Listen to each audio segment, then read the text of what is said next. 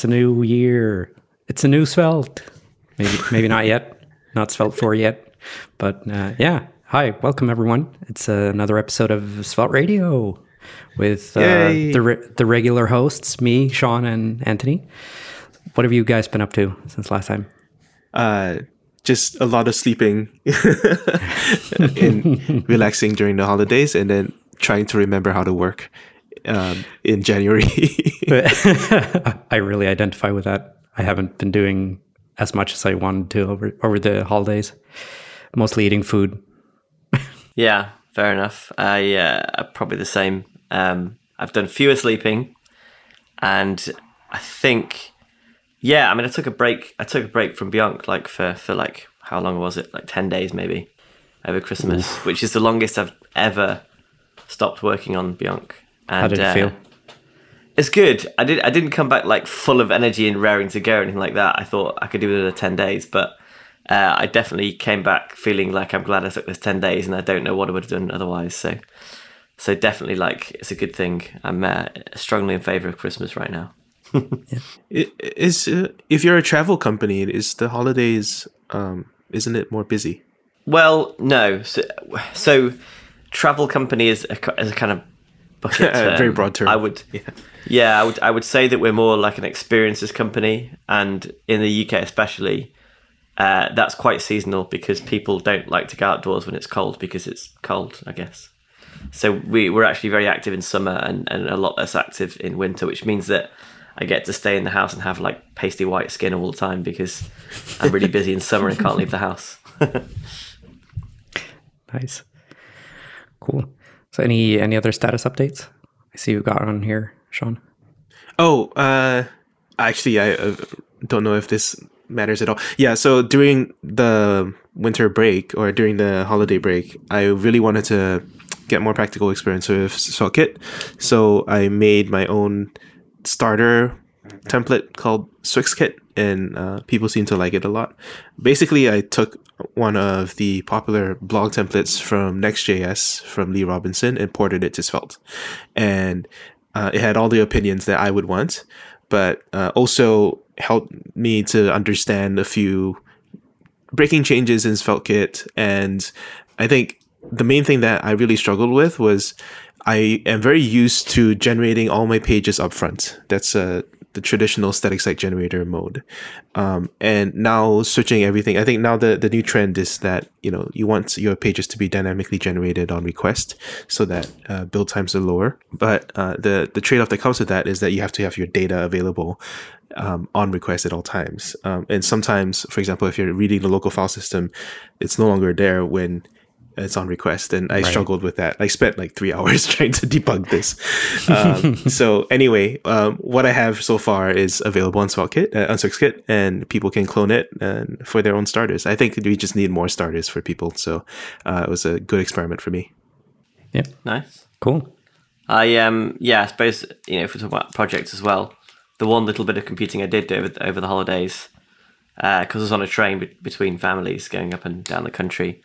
Uh, I bought some of these um, little NodeMCU things, um, which is basically like a little tiny chip on a board, and it costs about I don't know, two dollars or something. Uh, and I was trying to get like SvelteKit hosted on one so I could build little, you know, home automation things.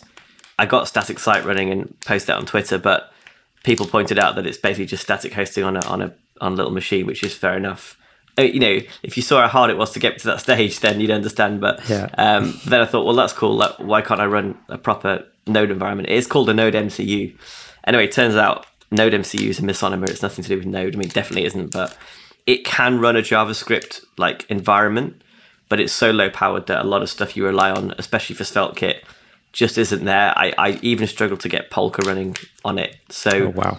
I think that probably it's a bit low powered for that kind of stuff. That you could get it running like a proper SvelteKit app, but you'd have to write a very custom adapter with with lots of shimming like we do for kind of Cloudflare and stuff. Uh, you know, because a lot of the core stuff you rely on isn't isn't there. But it's fun. Uh, it's really fun um, to to play with these, and you know, you install one bit of software on your machine and deploy to it. Is it is it just like a like a tiny version of something like a Raspberry Pi without all the bells and whistles and stuff? It's more like a tiny version of one of the chips on the Raspberry Pi. All right. Um, the, the reason I, I like this NodeMCU one particularly, uh, it's called ESP8266 actually. But the reason I like it is because normally when you're trying to program a chip like this, you have to have another Arduino in between, which does like a serial port conversion. This has actually got it built in. So once you plug this into USB, you can just write directly to it from your machine, which saves a load of like steps and wiring and stuff like that. So, you know, if, if you're trying to get started, this might be a nice way to, to skip that intermediate step of configuring things that write to other things and having to configure that in between. So, Yeah. It's always with the like the configs and stuff. Hmm. It's always the stuff that that really stops you from actually doing stuff. Well, it's a lot harder when you've actually got no. The only output from this is a serial port. There's no video output at all or anything like that. So you've got on this board one single LED, and you have to derive all sorts of stuff from one LED. You know how slow it flashes. It's like Morse code. But again, it's part of the part of the challenge, right? It's two. It's two dollars, two quid. It's one pound sixty. Yeah. It's uh, That's- that's very crazy. very cheap. All right, cool. So, uh, so I guess we we can talk a bit about what's new in Svelte and SvelteKit. Yeah. Um, let's start with the Svelte Summit recap. Um, so, Svelte Summit isn't actually over yet. Surprise! There's one. There, there's one more event that's coming, but for now, you can actually watch all of the. Uh, it looks like it's 22 talks on on the playlist, um, and it's got everything from testing in Svelte to WordPress and Svelte and Greenfield and Brownfield apps, um, PHP and Svelte. You've got all all kinds of fun stuff. So you should definitely check that out. And there's also the Stockholm meetup happened and the London meetup as well, as well as like a small mini edition. These these all have like the talks that are in the playlist, so you can just watch the playlist to to catch up on the on the talks that were showed on those uh, events. Yeah, Yeah, that's it. Yeah. Uh, what is what's the best way for people to find out about upcoming events? So for now, it's probably this this Svelte Discord. So there's an event thing on there that you can check out. Okay. But in the near future, it's good. There's going to be a like an event list on the Svelte Society website, and that's that's going to be more up to date. So that will be announced uh, as soon as it's available, Yeah. pretty much. Yeah. and then there's yep. also the the Svelte Sirens website if you want to watch Svelte Sirens talks. But we'll we'll go through that later. Oh, I should also say that I, I guess uh, me and Anthony had uh, met for the first time Hmm. at uh, Svelte Summit. Uh, we had a very nice dinner at the Thai place that Rich liked, but Rich wasn't there. and and then we, we all met up uh, the, the day after for Svelte Summit, and I think I thought it was uh, it went really well on the New York City side. Yeah. Yeah, absolutely. I didn't. I couldn't remember whether it was we'd had a podcast since we met. Yeah, I, ca- I can't remember either. I'm gonna I'm gonna don't think so. actually gonna look because if we didn't, we have to talk about that, right? yeah, probably. Yeah. It feels Well, like I- we didn't. Yeah, I, I I don't think so because that's why that's why I was like you know saying about Yeah. like we oh should wow. have a Svelte Summit. Yeah, So- exactly. It's been a while. so the last episode was actually November 12th. Wow. yeah, yeah. So we were almost two months after. So, so let's let's let's talk about Svelte Summit. I guess. Yeah. just feels like it happened a long time ago. So, yeah. So I, I guess the two of you didn't really experience the event live uh, the same way I did, since you guys had to, like, there was a documentary being recorded, and yeah, you had to turn off the sound, like the audio and stuff, all the time, right? well, How was the I think- the watch party?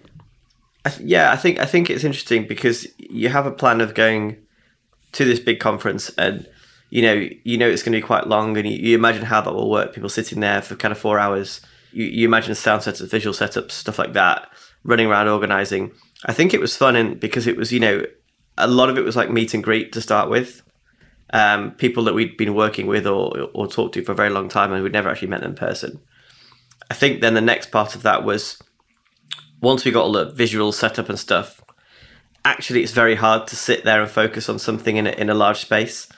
So a lot of our watching was done kind of afterwards, um, you know, when it wasn't live.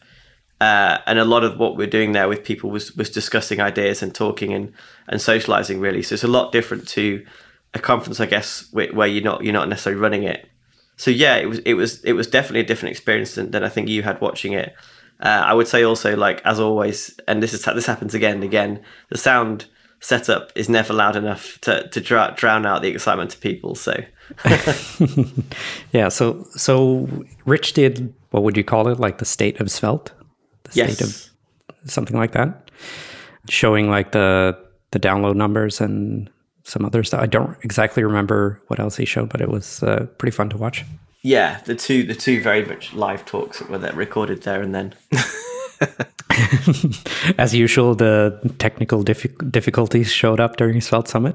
Um, yeah, I, uh, my I think my reflection from from that is that we needed someone to be the bridge, uh, and it should not be me because I was trying to be MC plus AV guy yeah, plus like yeah. you know uh, someone hard. watching the, the the talk and, and making sure that we're available when you need us. Yeah. Well, hopefully we'll, we, we'll take those learnings yeah for for the Stockholm event. Yeah.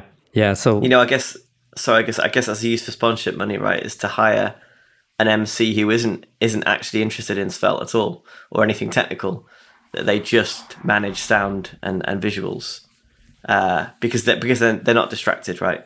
Yep. Yeah. yeah, that, I, I think that'll make a huge difference for sure. Yeah. Yeah. So yeah, so the um, event was was a lot of fun. Like a lot of people liked it. Um, a lot of people watched it. Um, the talks were great. Um, yeah, I guess that that pretty much sums it up. Uh, we had some uh, some uh, difficult uh, technical issues with me forgetting to to turn on my mic uh, a couple of times. That was so bad. Yeah. So I mean, you know, for me, um, what I what I really enjoyed seeing the most was after the event, uh, people really coming to life, um, and I think that's the point of holding events.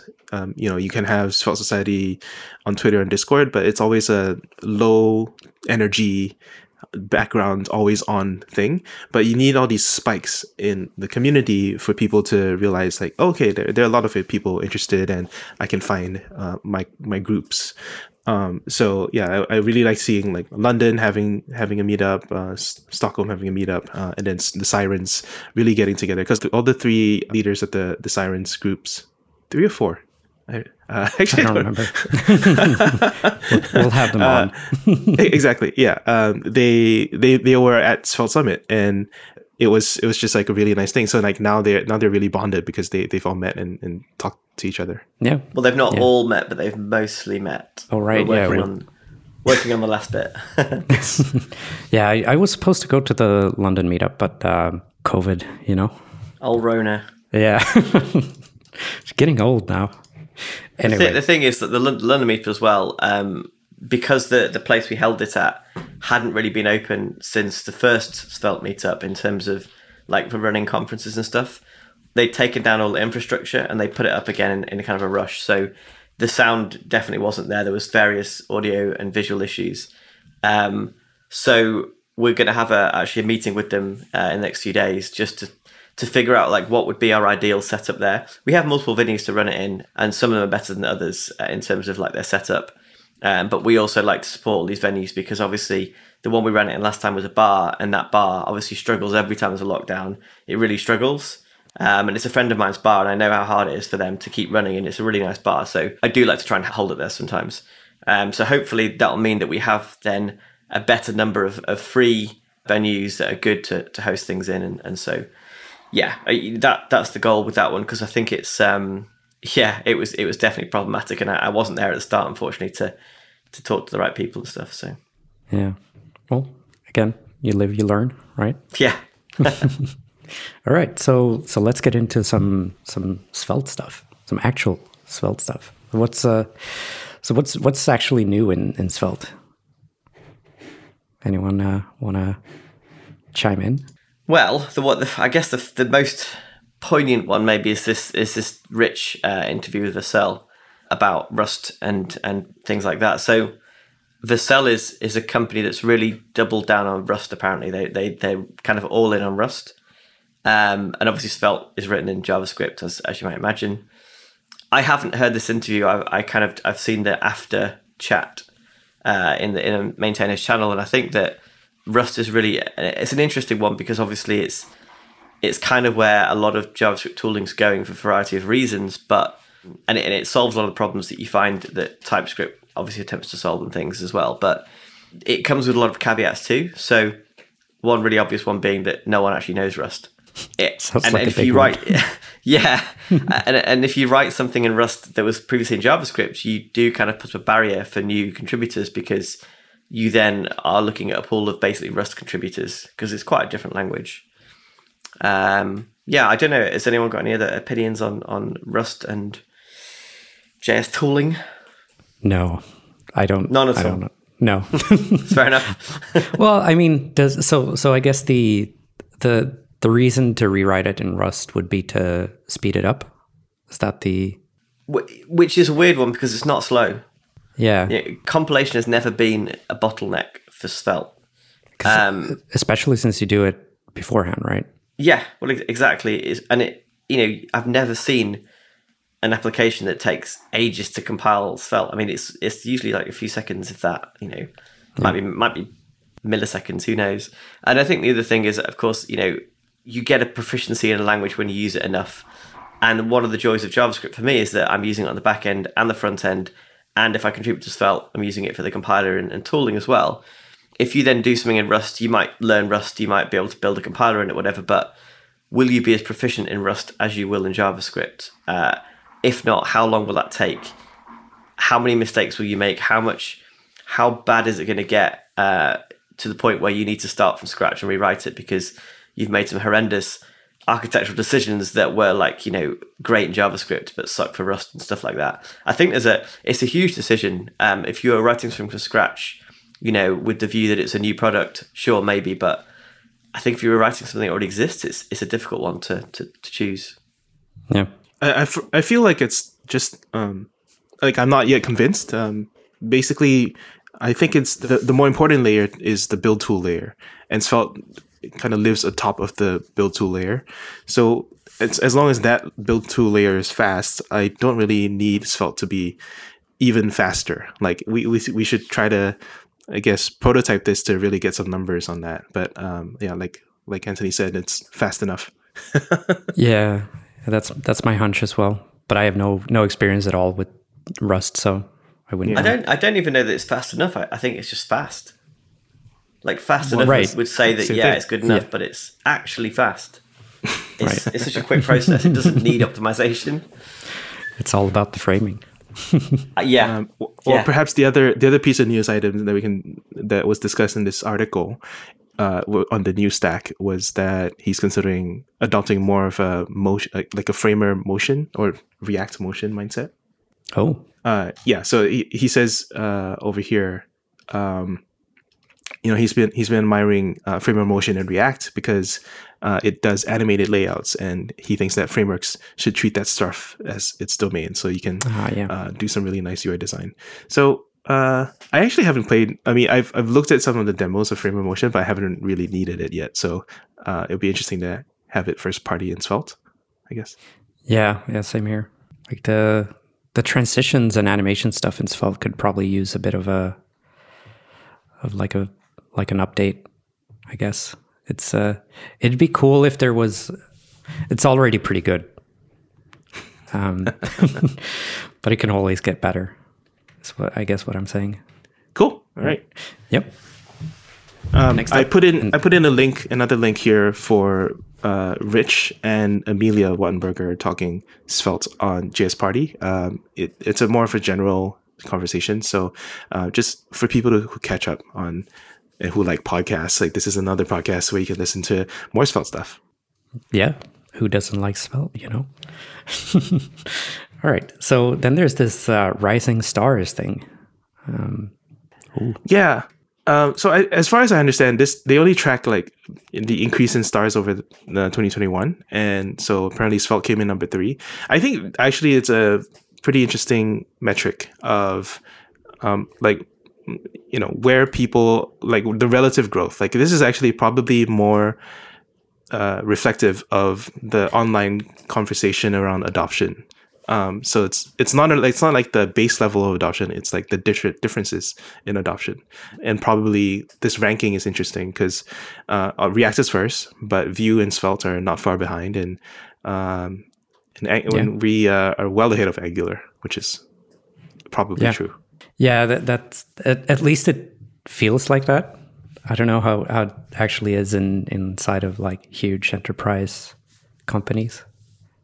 I guess they don't really care about liking stuff on GitHub. Maybe they do. I don't know. It's interesting to see where Solid is on this list as well, because Solid has been kind of bubbling under the surface for quite a long time, Yeah. um, and now it's kind of it's kind of on on lists, which is interesting. Um, I, I think they, they had a re-release of some kind, right? yeah, it, it got a it got a rewrite, and I think it was a little bit different than than the original Solid, I suppose. But I mean, the the thing about Solid is it's kind of a bit of a bridge between React and, and people who like JSX, which is a lot of React people, uh, and Svelte, because it's kind of sits somewhere kind of in the middle, which Yeah. is interesting. Yeah, I don't I don't like JSX, so No, I hate it. I, I, I do absolutely hate it. But you know, it's it's one of those things that it has got quite a following. So if you if you were to take Svelte and stick JSX on it, I think you'd end up with something a bit like Solid. I think Ryan will kill me for saying that because it's obviously very nuanced. But you know, from my outsider perspective, having never really used Solid that much, that's kind of what it looks like. Yep. Yeah. Same. That's that's what it what it look, looks like to me as well. All right. So next up we have a we have a recap recap of uh, the Svelte language tools from uh, none other than uh, dummdidumm or Simon.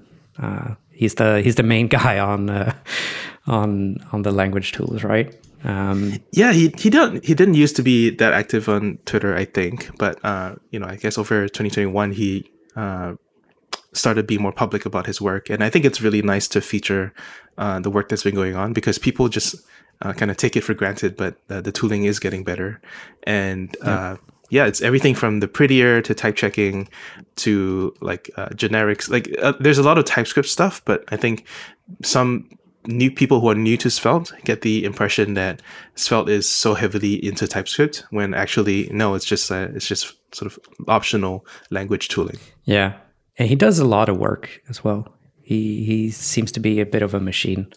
He's yeah, I mean he's he's also like you know we see him working on language tools and stuff, but actually he's really active in kind of everything. In the maintainers channel, for example, he's he's you know always busy helping out with uh, the various bits and bobs that come up with Vite and stuff like that. So Vite, Vite. One day I'll get it right. Um, yeah, so so yeah, absolutely. That the out the external is is just a, a small subsection of um, all the stuff he does. Yeah, Cool. Uh, this one's yours. The next one's.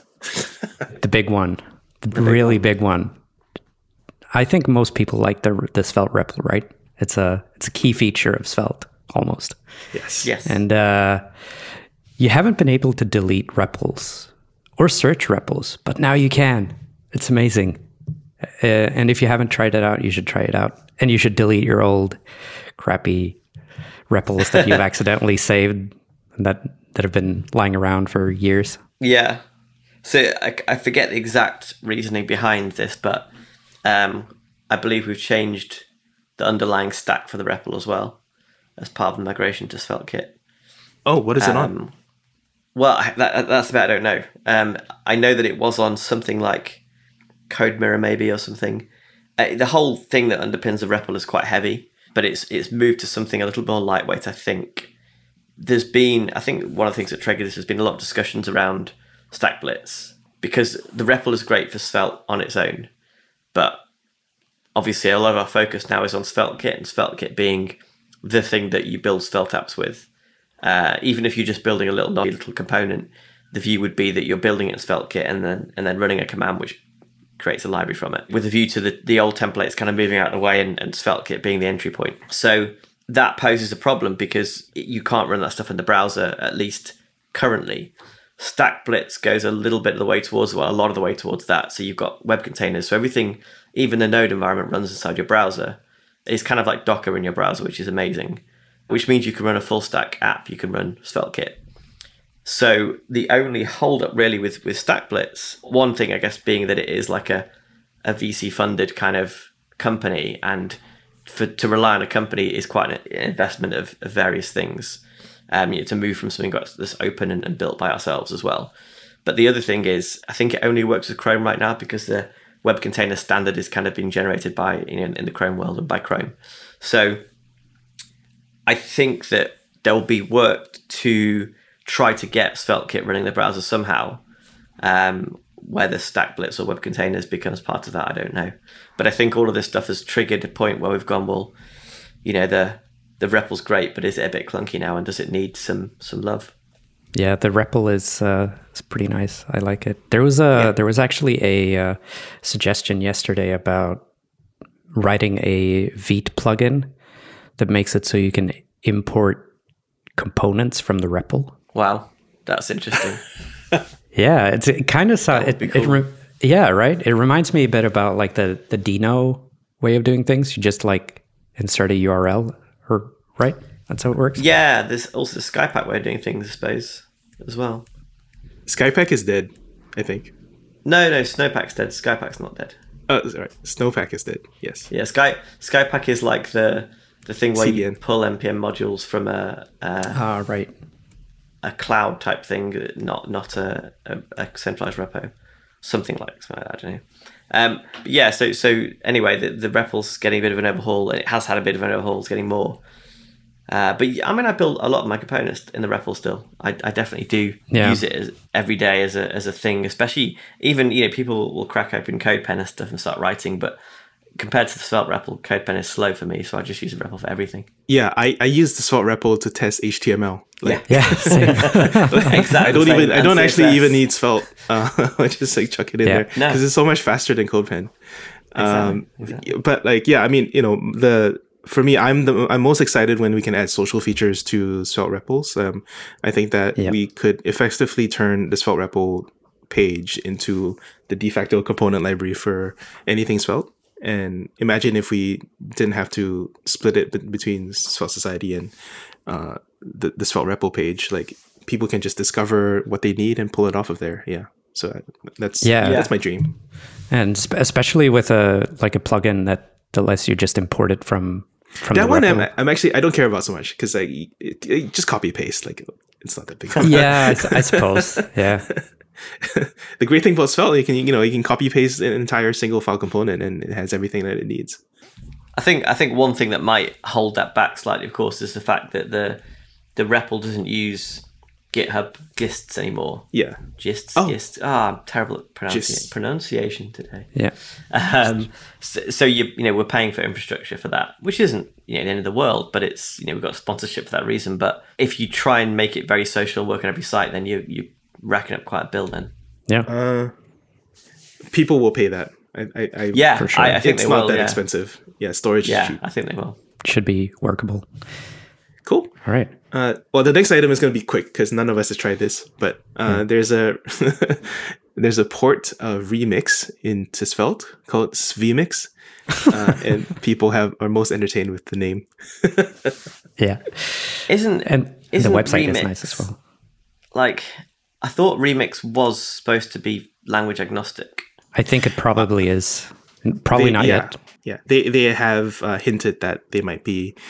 Uh, basically, like the, you know, it's it's a. Uh, so for those who don't know, like Remix is kind of Michael Jackson and Ryan Florence's attempt at taking React Router and taking turning into a full stack framework, and uh, their focus is very much on uh, rendering on demand and then also doing a lot doing a few things that Next.js doesn't do for the React community. For example, like nested layouts, which uh, Scott Tolinski has has been uh, very vocal about. It seems at, at initial glance that Remix is very focused on React because all two of the founders plus uh, Kent C. Dodds work there and they're very very heavily React. But uh, they've been dropping hints that they're going to be framework agnostic. So I think probably the first framework they're going to tackle is Svelte. Yeah, that'd be cool. They should have called it Reamtify. what? It's like Routify. Remix is like Routify, right? It's a it's a it's a router that that i- is a framework, so therefore it should be called Reamtify. I might talk to Ken and see if he wants to change the name. No, you- no, no. th- You're not. You're not allowed to name things ever again. Oh. Reamtify? That's, Reamti- that's an odd Reamti- one. Reamtify. Right. Reamtify run. Hang on. All right. So I, I can actually talk a bit about like how this works. Yeah. So you know how in SvelteKit you have to usually proxy your uh, fetches. So you, you can't just like stick everything in the load function because it, it'll be exposed to the to the client.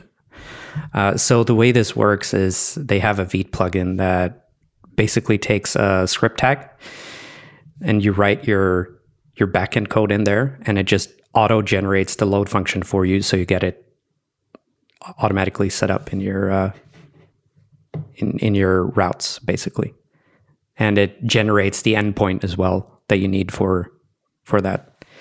It's pretty cool. It's, it's actually very very nice. So you can just write. I guess it's I gue- I guess it's just like in Remix. You can you can talk to your database and stuff like that, and it won't be exposed to the to the client. So a bit like Meteor then as well. Um, Like, didn't Meteor do this? I'm I'm sure it did. But did it, didn't Meteor also have like a weird? Well, it wasn't weird, I guess, but just a just more of a interactive way of handling data between server and client. Yeah, it, it did. It, it didn't have like a like a restful kind of focus. It was something like more like I don't know, like WebSockets. I don't know how it worked, but Gotcha. I remember you writing the server code in it. yeah, I remember that. I- essentially, it was like um, you had a local clone of your server inside of Right. your client side application, and then Meteor would handle the syncing between client and server. So it's pretty Okay. smart because you never need to write optimistic updates. Like it just does it on its on its own for the most part, and that's a really nice experience. But it does add a bit to the JavaScript weight. Um, and I Yeah. think people had problems with everything in the Meteor stack being proprietary, including the package manager. So Yeah, All right. Oh, yeah. well, Svemix is uh, something to check out at least. Uh, it seems pretty cool. Uh, I guess the, the next thing I moved this up because like this this is probably more sort of philosophically aligned with uh, the, the other stuff that we've been talking about. Uh, so Rich launched Svelte Cubed at uh, Svelte Summit, and you know I think people have been playing around with it. I had to go learn Three.js a little bit before I could really understand Svelte Cubed, and basically Svelte Cubed is declarative Three.js. Um, and people have been doing nice demos. I think uh, this expanse one I hadn't seen, but maybe you can talk about it, Kev. Yeah, so so the expanse is if you haven't heard it, it's a uh, it's a TV adaptation of, of uh, a couple of books. I haven't read them, but I've watched the show. I really like the show. Uh, and uh, this guy Alex made a uh, yeah, I guess he used Svelte Cubed and a 3D model of the Rocinante. That's the that's the ship, the, like the the main character's ship in the show. I guess you could say. And he he's done he's added like a Earth in there and Mars and uh, and yeah, it's it's pretty cool actually. So you should definitely check that out. There's a whole thread on Twitter. Yeah, he made some notes as to like what does Svelte Cubed really do for you over and above just normal Three.js. So you know, obviously it turns it declarative. I think that's a very standard feature of Three.js uh, framework. I think React Three Fiber also does the same thing. It builds in responsiveness. It does drop in orbit controls that just work, and then on demand or constant animation loop. Um, so basically, like I think it's pretty funny. Like you, there's no animation loop in Three.js. You have to kind of build it yourself, and that's silly. Like you might as well just Yeah, have one as part of the framework. for sure. Cool. All right. it's a good demo. Yep, for sure. And then there's also uh, the newsletter is out, the the monthly newsletter uh, that Daniel writes. It's on the Svelte Yeah. blog as usual. Yeah, we should have him on. Actually, I, I don't think we've ever talked to him, but yeah, we have. We do have a Substack for people who don't know, and uh, but it's also on the Svelte blog. Um, Yeah. anything anything uh, big here? I I, don't really um, like. There's there's just a bunch of feature updates. Yeah, pretty much. So I'm still speaking of uh, feature updates. Or no, I'll I'll wait with this. I'll take it after they we talk about the the newsletter. I I don't think there's anything in particular. Uh, I think. Oh yeah. So the syntax guys, Scott and Wes, did a uh, how to do things in Svelte episode. So that's pretty interesting to people to listen to. Though I guess if they're listening to this podcast, they're probably also listening to Syntax, so they already know this. But for any of you who Not don't, necessarily. I actually had to uh like I, I had to trim my podcast list and syntax got cut. no. oh no, oh no. That's uh, So, unfortunate. so you have too many podcasts you listen to? Too many podcasts. Too many podcasts. Um, Yeah. But no, I, I listen every now and then whenever it's uh, convenient. Because like, like the big ones, you hear about the really popular episodes on Twitter anyway. Yeah, that's So I don't I don't need to tune into every single one. Yep, that makes sense. Yeah, so I guess we could talk a bit about Svelte headless UI because I know a lot of people like Tailwind, and uh, so this is a headless UI port, I guess, or implementation. I don't, not sure exactly what what you'd call it. Yeah, it's a port. Yeah. Yeah. So yeah, so basically lets you use headless UI in Svelte in a I I suppose a nice way, like developer mean- experience nice. for me it's not it's not just about the developer experience it's a- it's about someone who knows what they're doing taking care of the accessibility stuff for you and not being too opinionated on styling which is i think the right level of, of extraction like uh, most people they just want very commodified components like give me a button give me a modal whatever um, Yep. and just handle the accessibility for me but i i control the content and how it looks that's fine. That's a that's a really good contract between end developer and the framework or library author. Yeah, I mean it's it's uh, probably very nice for for like teams that are developing design systems using Tailwind. I guess they don't have to really care about the the access accessibility stuff. No, I, I'm- I'm very happy that this uh, project exists. All right, cool. So, Anthony, do you have any secret items from the maintainers meetings that you can? I mean, they're share? definitely not secrets. Um, yeah, I was just looking through the list now. I would say that things that are of interest would be, and there's a number of discussions around uh, style directives uh, and svelte element, which are certainly things that have had a lot of debate. I think the other things that are quite quite interesting are uh, the white space discussions. So these have been going for going on for quite a long time. So, Uh, wh- what's that? well, so so white space has always been a point of contention because how how is it best handled? Where should it and should it not appear? Um, so there's talk about white space in between elements, uh, white space at the start end of logic blocks, um, and the M space and EN space. I don't know what EN space is, but essentially there's actually discrepancy, I think, between SSR and CSR, which is you know server side rendering and client side rendering and it's one of the reasons that that uh, Routify went with uh, jsdom to render Oh, their right. SSR because the, the white space is actually slightly different between those two rendering methods. And Hmm. I think there's always been a view to to fixing that. I don't know why it's not been done earlier, but but now I think there's enough people are talking about it that, that we need to kind of fix it somehow. Um, so it's a discussion around how to handle white space, where white space should appear. Because don't forget, it's generated output. It's not really important unless it affects rendering. And, and in modern browsers, white space doesn't generally affect rendering. But I think it, it does have enough of an impact that, that needs to be sorted out. So there'll be a discussion around what to do with it, what issues are raised on it, what PRs could fix various bits, and also, you know, not trying to break everything in the process because if you're removing white space, it does affect rendering. That is a breaking change, obviously. Um, I think there's discussion around newer technologies such as uh, resize observers. We're in a position now in in the browser kind of landscape where we can start using these things. So it's a matter of moving towards using these rather than using kind of old outdated techniques for compatibility. What else is there? Makes sense. Svelte config definition. So again, it's never been a, a formal thing. We absorbed the best bits of what we saw in the community anyway. I think it's always been a view to formalize it so that it, compatibility gets better between different uh, frameworks and also people who are mil- building a new thing that uses config know where to put their custom stuff. There's also a discussion of some new team members, which obviously I won't mention who, but some more people have, have caught the attention of uh, of us and uh, Ooh, will be asked if they nice. if they want to join the the core or become ambassadors and stuff like that. It's fun. That's that's nice. Yeah, Cool. There's a bunch of stuff that's you know it's nice because now we have this uh, we have Rich full time on this stuff, and we're not completely waiting for contention of people having jobs where they've got spare time. You know, we we we're actually able to kind of progress with these things a bit faster than we used to, which is quite nice. Yeah, it's, so that's actually something I've I've noticed, like the amount of work that's been done since Rich started working full time on at Vercel. It's it's definitely increased a lot. Like you can you can see it in the in the repos as well, the number of commits, Yeah. the number of I mean, I think it's given a lot of confidence to people, so we're getting more contributions. But I think also there was never a problem with like with Rich's output per se because he's a machine, right? He, he can spend a little bit of time doing a lot.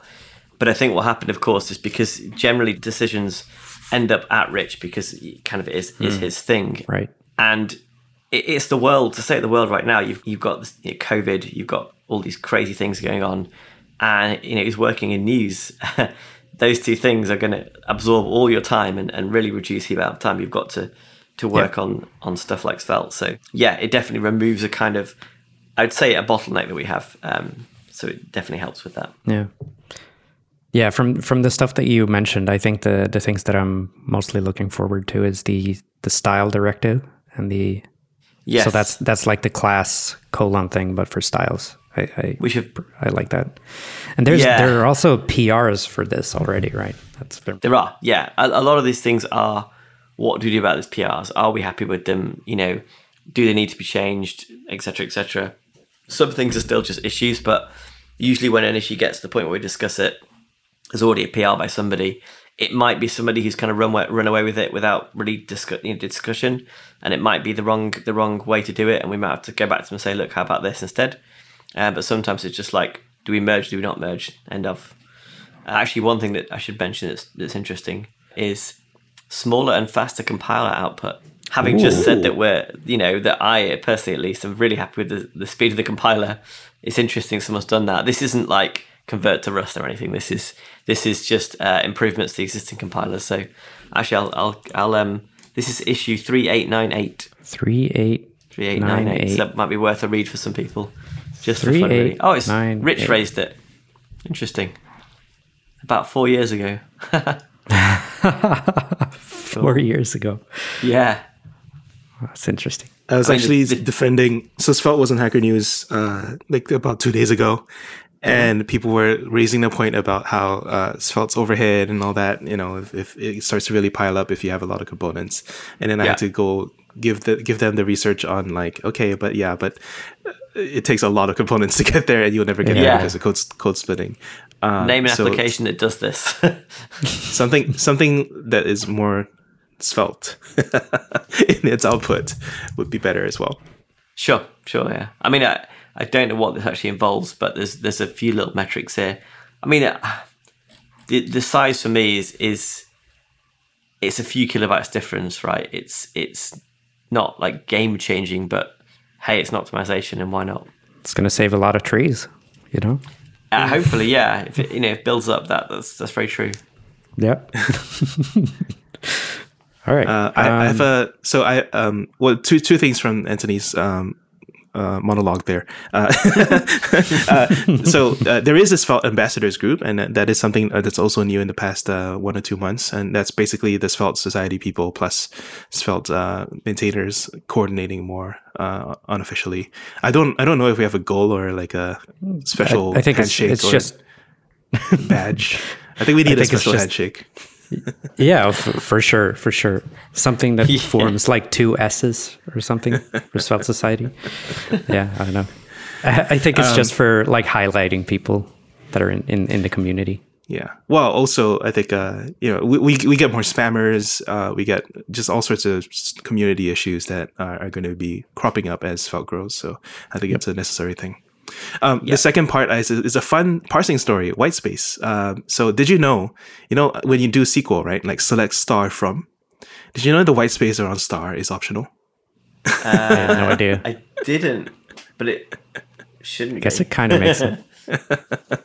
so yeah it, it- basically like if you work in a parser and you're doing uh, you're parsing you know letter by letter and then you when you when you find something to tokenize then you consume it, and you don't actually need white space, and the white space is only there for readability. This is something I learned. I just learned. So Oh, wow. I, I relate to white space discussions for compiler people. White space around a control character like a star, perhaps, but obviously you'd need it round other stuff. Letters. Yeah, yeah. Yeah. Huh. yeah. So fun fact. So is th- is there a is there a reason why you'd want to skip the white space? No, No. All right. Okay. just a fun fact. yeah. All right. Fair enough. just to show off your, your knowledge. yeah. Yeah. because the, uh, uh, the thread that I found it on, uh, they were discussing like, okay, yeah, but it doesn't like sometimes the the keyword in SQL spans two words, like insert from, or I, I- I forget what the example was. Um, So obviously, white space does matter there because it's two words. Anyway, it's a fun fact. All right. So I guess we we can talk a bit about Svelte Society. You have two things up here, Sean. Oh yeah, just quick uh, notes for people. If anyone listening is in Dublin, um, Svelte Dublin is up for adoption. The person who started it uh, can no longer carry on with it, so uh, get in touch with them, and we put the link in the show notes. And so Portugal, I think Porfiro is signing people up. They're trying to return to in-person meetings, uh, in-person meetups. So I just want, want to give a highlight to these local communities because the magic of in-person is always helpful. Yeah. Yeah. Damn COVID. it does really throw wrenches in gears. It does I guess you could say. yeah. All right. So other news in Svelte Society. So the website is being rebuilt with the, and there's going to be a lot of cool features on there. Yeah, we're moving to a CMS based system. So instead of having just the GitHub stuff, it's it's going to be a lot easier to handle like all the components and all of the starter templates and all of all of that stuff that's currently just sitting in like huge JSON files. Um, so that that's going to be nice. Which uh, which CMS are you using? So haven't decided yet, but I'm looking at a few different ones. So Supabase is one that I'm looking at. Uh, Directus is another. It seems pretty nice. Um, Yeah, very impressive actually. So I had a chat with right. Ben Ben from Directus, and they seem very low profile, but they've been doing this for something ridiculous like ten years, and uh, they've built out a lot of functionality. yeah, it, it, it does look really nice. I would actually categorize them as more of like a UI layer for Postgres than a CMS. Yeah, but they they can be used as a CMS. Yeah, yeah. I mean, it's it's not so so the people that are going to handle the the CMS are going to be technical anyway, so it should be fine, even if if something is a bit odd. Um, but yeah, yeah. So we'll have a we'll we'll split it up into two parts. We'll have the the community side, and then we'll have the resources side, pretty much. Um, so that's that's going to be fun, and I think people are going to like it. Yeah, um, and you know, I think uh, for those who don't know, Kev went full time, and he's Oh, yeah. sort of looking for support. And I guess whatever, yeah, plug plug your stuff. But uh, I think I think uh, I think it's very encouraging for Svelte Society that you know we can hopefully make this more of a well maintained effort rather than a side project of everybody. Yeah, yeah. I guess I guess this should be a this should have been like a main topic. I think probably.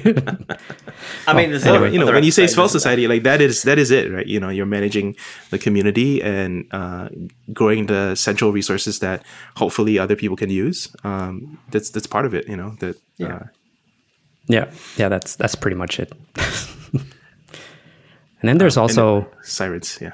yeah, Svelte Sirens. They're doing a lot of events. Brittany, I think, has been she's she's done amazing job an amazing job here with the website and uh, also like I think she's organized a, lot of the the events and stuff. Um, so they're they've already run a couple of uh, small live streams on the Svelte Society YouTube channel. Oh, that's something to check out as well. Uh, the Svelte, Svelte Society YouTube channel. Uh, anyway, uh, so they've done a couple of talks there, one on Routify and another one I don't exactly remember. Could have been a design system one, but it's you, sh- you should check them out anyway. And there are a couple of upcoming ones. So one about using adapters in SvelteKit, and uh, another one about animating with Svelte. uh, overall, I'm really enjoying. Like the Sirens initiative was always like a bit. Um, I I wasn't sure how it would turn out, but like you have good people running it. Plus, like I think the Discord channel actually is coming more live as well. So I'm really enjoying seeing that happen. Yeah. Yeah, definitely something to check out if you're interested. Um, Cool. All right. So I guess that that's it for topics. Or do you guys have any? That's it for topics. That's it for topics. All right.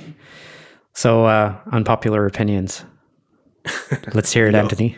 Oh yeah, so I mean, I, I, I love cryptocurrency, right? I love the I love the blockchain. I, I like proof of stake. I don't believe in proof of work because I think that I like the environment more. But I just want to say that NFTs are crap, and they need to die off as soon as possible. Uh, I think that the current notion of NFTs, which is stupid pictures of monkeys, no one cares. It's not art. It's not impressive. No one cares if you collect them or not. It just doesn't matter. It's rubbish. Um, but what I would say is uh, that NFT, the concept of NFT, has been used in the real world for quite a long time uh, on the Bitcoin blockchain uh, by galleries in Mayfair. They've been actually putting uh, art provenance of real artworks on the blockchain way before you know Yeah. the whole notion of a, an ERC token which creates NFTs existed. So it is a real thing. It has a real use case. But what we call NFTs now, anything you look up that says NFT, is absolute horse crap and should be should be duly ignored. Uh, and it, it's an unpopular opinion, but I think that anyone sane will uh, will go with it. Yeah. All right.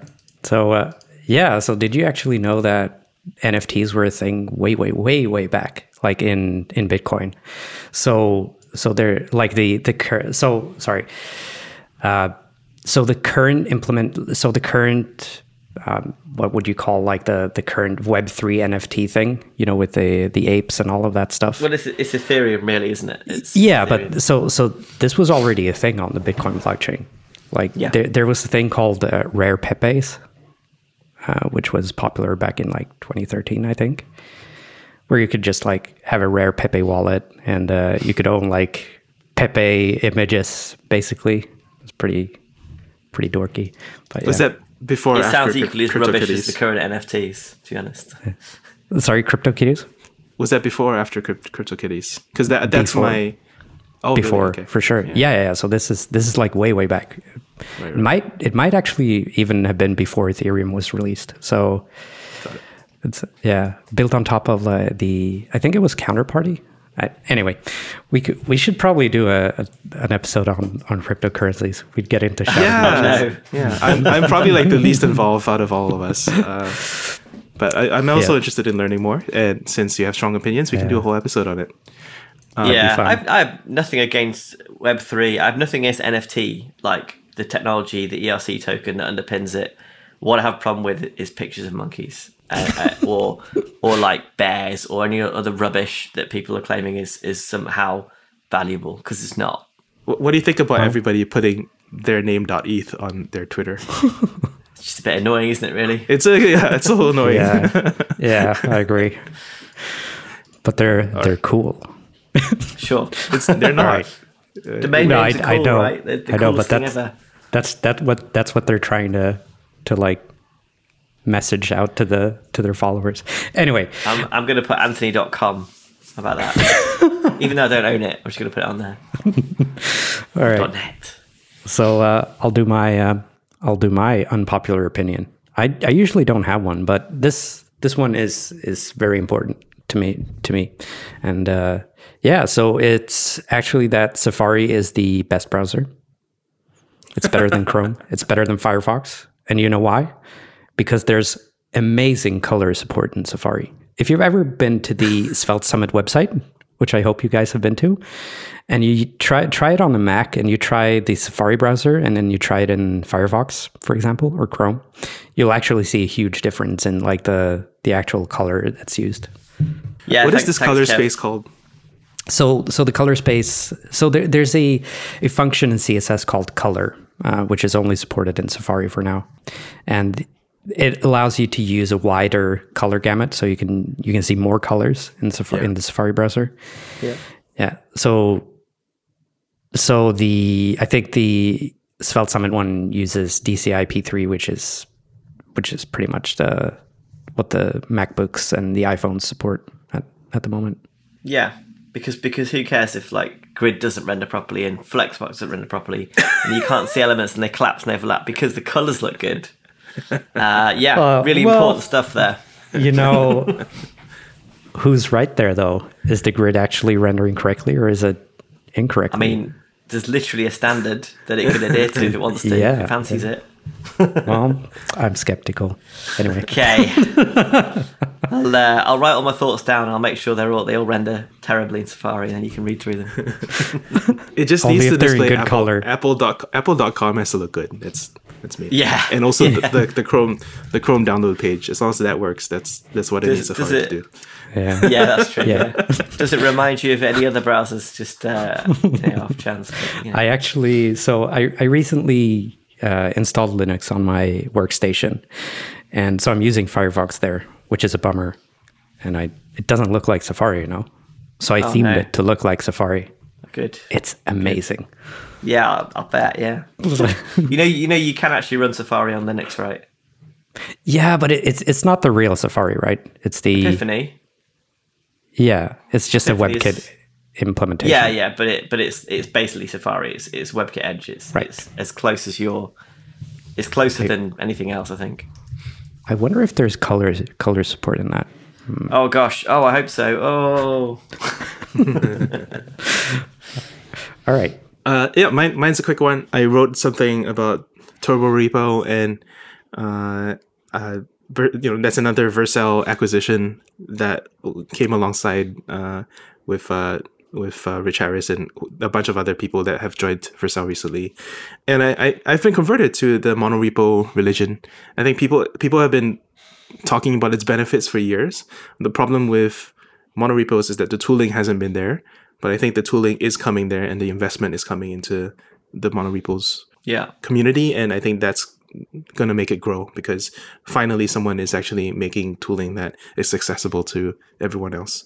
So uh, yeah, I'm I'm looking for opportunities to convert more stuff to monorepos. I'm starting out new projects with monorepos, and uh, I, I think it makes sense. Like you want to build dependencies. I- i- You know, you want to co-locate dependencies and you want to build them uh, alongside each other. So it even opens the question of like, you know, does Svelte have a monorepo someday, or does Svelte already have a monorepo in, in some sense? Like, a lot of people basically like start evolving them internally, and and then like there's always like the big refactor into a monorepo at some point. I think that will be this year.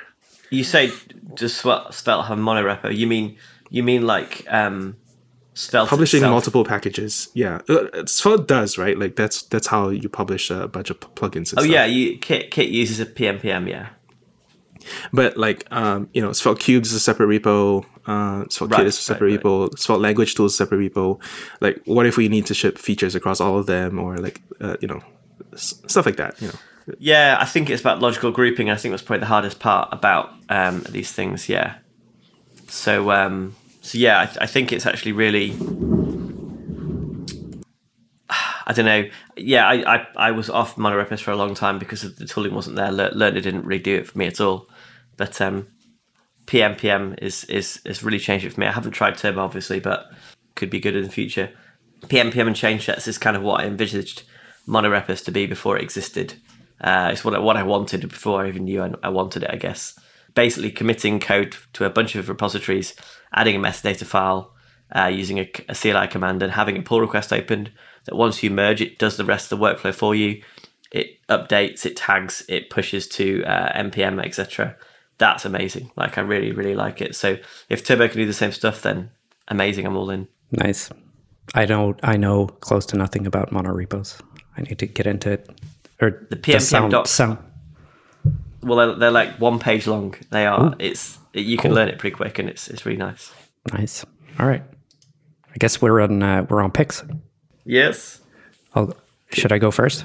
yeah. should. What is what All is right. fat washing? What is this? Yeah. so it sounds disgusting, right? It sounds Yeah. weird, at least.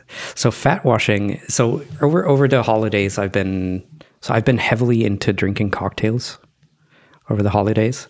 Fair enough. I haven't drunk a lot of them, but just uh, just like the idea of like mixing cocktails is, is, one that appeals to me.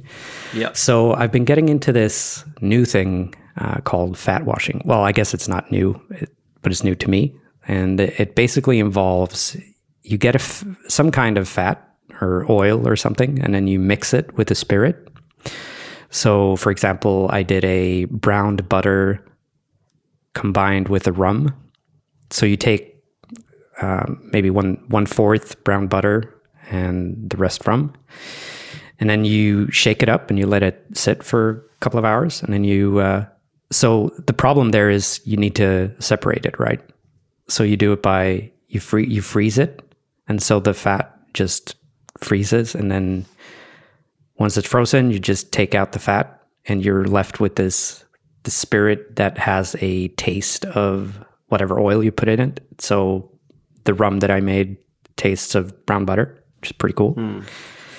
Um, and I over the holidays I did a, a couple of weird ones. So I I tried my hand at doing a, uh, a blue cheese, um, like gin, which which was not it was not good. Don't That's don't do it. interesting. I've, I've seen someone selling that, so that's interesting you say that. Oh, maybe I just failed then. but yeah, so so you could do it with all kinds of stuff. I did a gin with olive oil, a gin with avocado oil. Um, there was some. I read someone had made like a like a carbonara gin. So they took Wow. the like guanciale, like the like the pig's cheek thing that you have in carbonara, and like rendered the fat and put that into into a gin. That's pretty weird. Anyway, yep. Uh, I'll go. I'll go next then. Uh, man, I like fat washing. I didn't know it was called that, but yeah, that's, that's I like it too. um, so my pick is uh, I bought my wife for Christmas uh, an Oculus. It was not a present that I expected uh, to be buying, and it's not one that I thought I needed until I went to my friend's house and spent four minutes playing with one, and I was immediately sold. Um, so yeah, the, the Oculus is is, is mind blowing. Literally, it's it's just it's it's so good. Um, it's so good, in fact, that when she unwrapped it, she spent half an hour admiring the update screen whilst it installed updates, uh, just literally watching a dialogue. Uh, it, you know, it's, it's that good because it, it's in 3D space. It's in the you know in this virtual world That is cool. and yeah, we know we, we're playing around with it, playing various games and experiences, and you can do like roller coaster rides, and it's just incredible. It's just a really nice thing to use. Um, Is it is so, yeah. it worth getting one? Yes, and, and it's worth getting one, and also you know relative to what you might imagine it might cost, they're quite cheap. Um, It's a shame that now Facebook have bought them, um, but you know, say la vie, well, that's it happens, doesn't it? But it's uh, it's a great product. I really like it. Yeah, I think apparently they were one of the most popular gifts, uh, holiday gifts over last year because they went to the top of the App Store. Like you can, you can tell how well they're doing in sales because they have, you have to download an app alongside it, and Yeah, uh, yeah, they top the App Store. it's, it's worth actually mentioning that it can be used without a computer. That's one of the big interesting things Yeah. about it. A lot of the previous ones you need to connect it to something, or you need standalone cameras in a room to see where you are. This has the cameras built in, and it has you don't need a computer. You can use a computer, you don't need one. And what that means is you've got this very uh, standalone headset you just put on and, and play.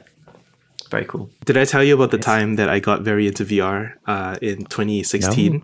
And I bought a HTC Vive, and I built my own PC, and I rented a apartment with Wow. a separate room just for the Vive. Wow, you really were into VR. full stack. No, because like I thought I was gonna, I was thinking about making it my thing, right? Um, yeah. and uh, like it was cool, especially playing like the early games. Rec Room is really good, but uh, yeah, the, the the just the sheer amount of equipment that you need, and you get Yeah. fatigue from wearing th- these things too much. I don't think I'm a believer in that people are going to live in like the Ready Player One type of world uh, for long periods of time. No. So uh, we'll see. I mean, you know, I think uh, it would it would never bet against technology. Like you know, if in fifty years this will be a lot smaller and a lot uh, Yeah. better in terms of the rendering quality. So Little uh, it takes sunglasses time. would be cool. Google Glass. Yeah. Uh, okay, well, mine, mine will be a quick one just because it's not very unpopular. I got myself an iPhone 13 and it's the fastest phone I've ever had and no regrets. And I even went for the big one. Like I used to be scared of like very large form factors because like you know you can't reach the whole surface area. I've given up on that. Like the, the phone is for reading, so you want as big of a screen as possible. As long as it can fit in your pocket, it's fine. So iPhone 13 Pro Max um, has has just done it for me. It's uh, it just feels a lot faster than my previous uh, iPhone, and this also marks marks a transition for me because I was experimenting with Android for a bit, and uh, I realized that just the sheer amount of apps that are iPhone only has forced me to be on iPhone. Yeah. Yeah, and and also it's got the world's worst browser like embedded and forced upon you as well. best So it's, it's browser. extra good. You can you can have the true Kev experience and, and no way to opt out of it. Just need what you to, to focus on the right things, Anthony. The colors, it's Exactly. the The colors, colors, yeah, the colors are really good. really vibrant.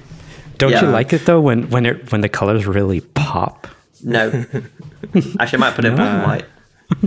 yeah anyway so my take on the on the experimenting with android and then going back to iphone uh, is that uh, I, I think ios has the best os but the worst browser uh, but not, not as good of a browser whereas android has the best browser um, because it's really tightly integrated. Like i've never had such a smooth experience with passwords and history and, and all that going from desktop to mobile um, but they don't have as good of an operating system. That's Yeah. uh, that's the trade-off really. Yeah, agreed. Yeah. Oh, that's On it. that note, I guess uh, we're done. Cool. Um, thank you all for listening, and Thanks, uh, we'll uh, uh, we'll uh, talk in the next one, I guess. bye-bye Bye. Bye.